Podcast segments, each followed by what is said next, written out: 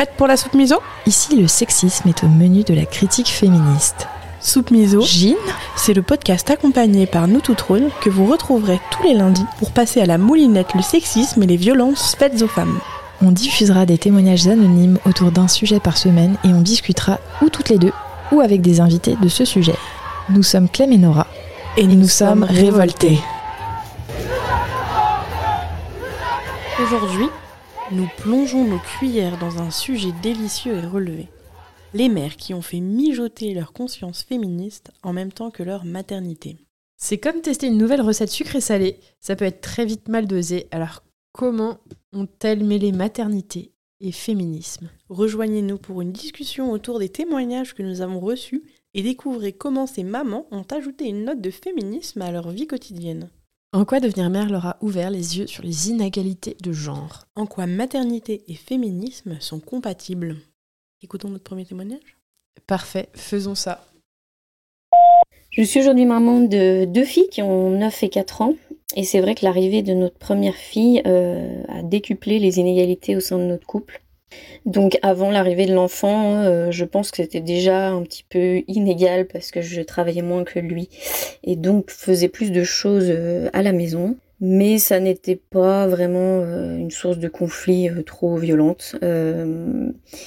Et il faut savoir que je suis quand même dans un couple assez moderne, on va dire. Je sais pas si c'est le bon terme, mais j'ai un conjoint qui participe volontiers euh, aux tâches domestiques, qui adore cuisiner, qui cuisine même mieux que moi, qui rechigne pas du tout à faire ce qu'il y a à faire, mais forcément qui a moins de temps que moi pour le faire. Donc euh, jusqu'à l'arrivée de notre fille, je trouvais ça normal que ça soit moi qui fasse plus. Effectivement, l'arrivée d'un nouveau-né euh, change la donne en termes de responsabilité. On n'est plus que deux à se gérer. Il y a une troisième personne qui dépend complètement de nous. Donc les enjeux sont plus du tout les mêmes quand il y a un bébé qui arrive.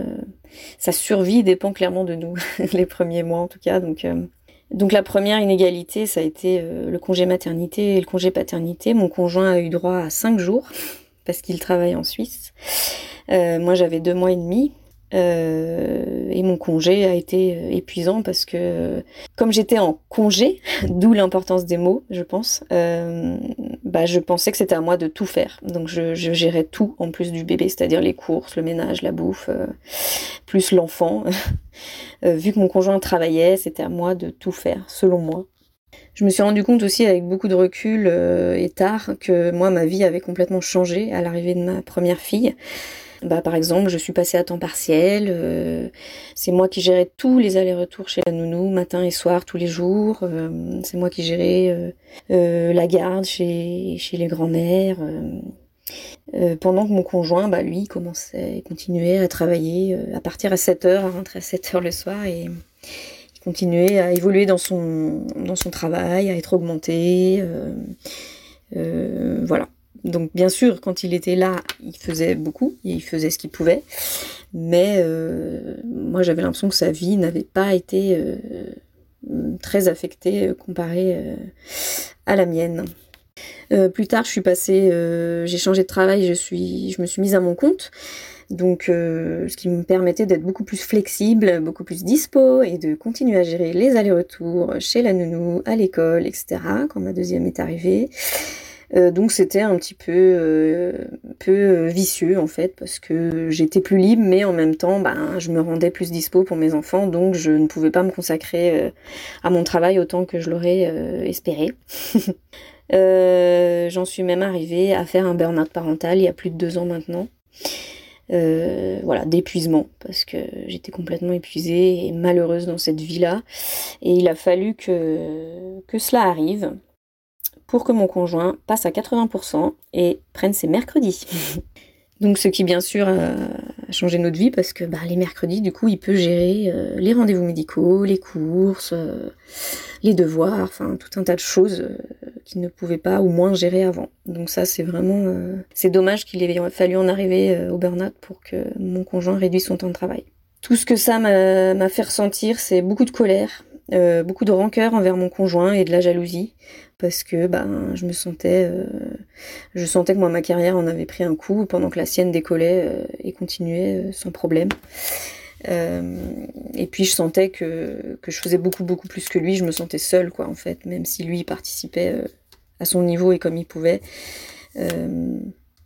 voilà, ça, ça, a généré beaucoup de rancœur envers mon conjoint.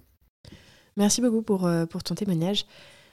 Tu soulignes un point qui est hyper important, c'est le boulot.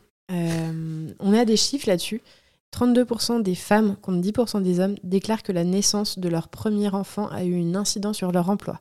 Après leur première maternité, il y a 17% des jeunes femmes qui passent à temps partiel et 11% changent de poste, voire même acceptent une mutation.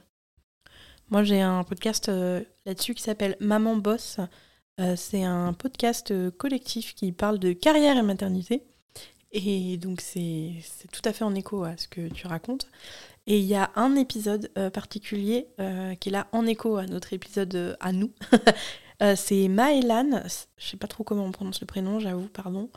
ma fille m'a rendue féministe et militante. Donc je vous conseille d'aller écouter ça. Passons à l'épisode suivant. Bonjour, alors je suis donc maman d'une petite fille de 17 mois.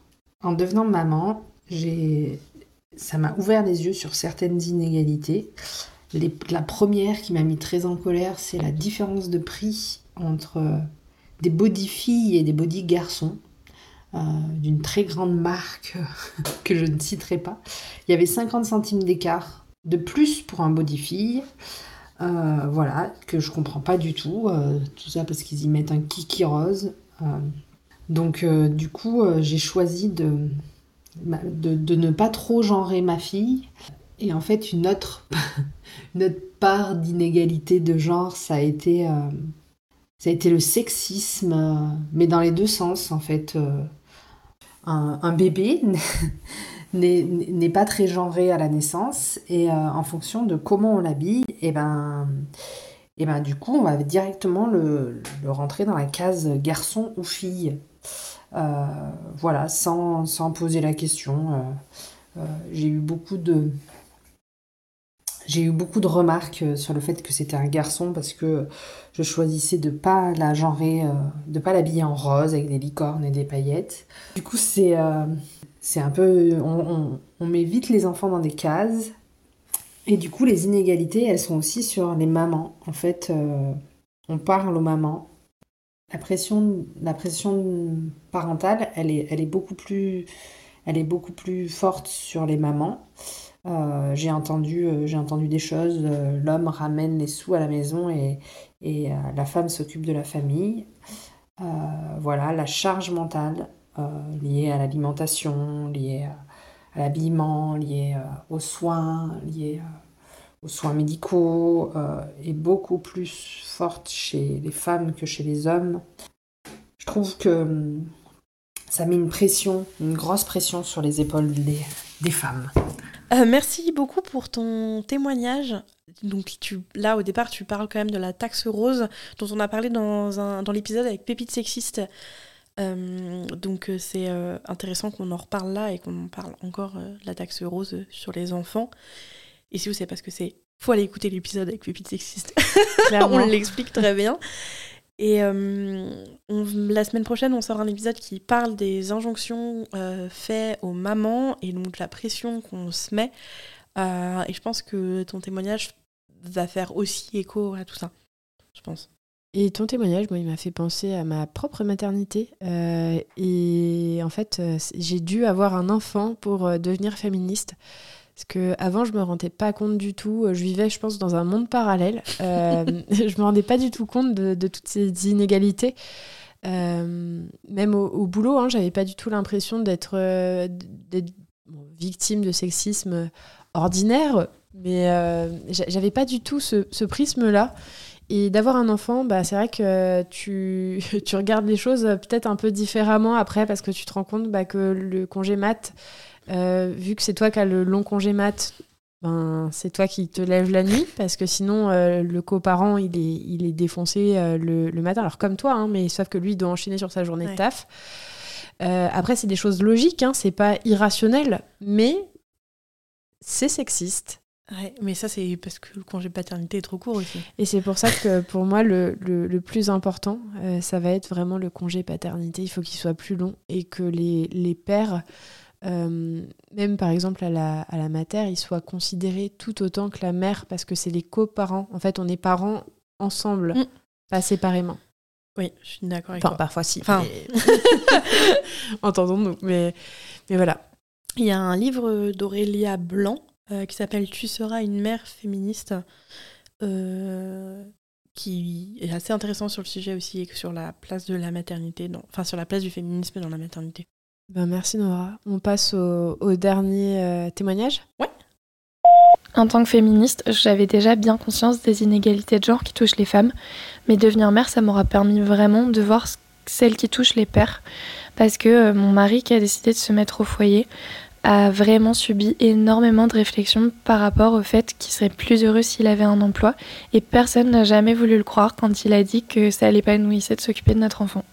Et du coup, ça a été une super grande souffrance pour lui, et là, je me suis rendu compte pour la première fois qu'il y avait des grosses inégalités dans la parentalité envers euh, les hommes cette fois-ci. Bah, merci beaucoup pour ton témoignage. Euh, je trouve que c'est hyper intéressant la manière dont tu soulignes euh, à quel point c'est important pour les deux genres d'être reconnu dans sa parentalité et pas forcément euh, parce qu'on est un père, on ne sait pas s'occuper de son enfant ou on est une mère et c'est naturel. Euh, Enfin, juste, voilà, c'est important de pouvoir construire sa parentalité comme on l'entend et pas parce que la société entend ça de nous. Waouh Je suis tout à fait d'accord avec toi.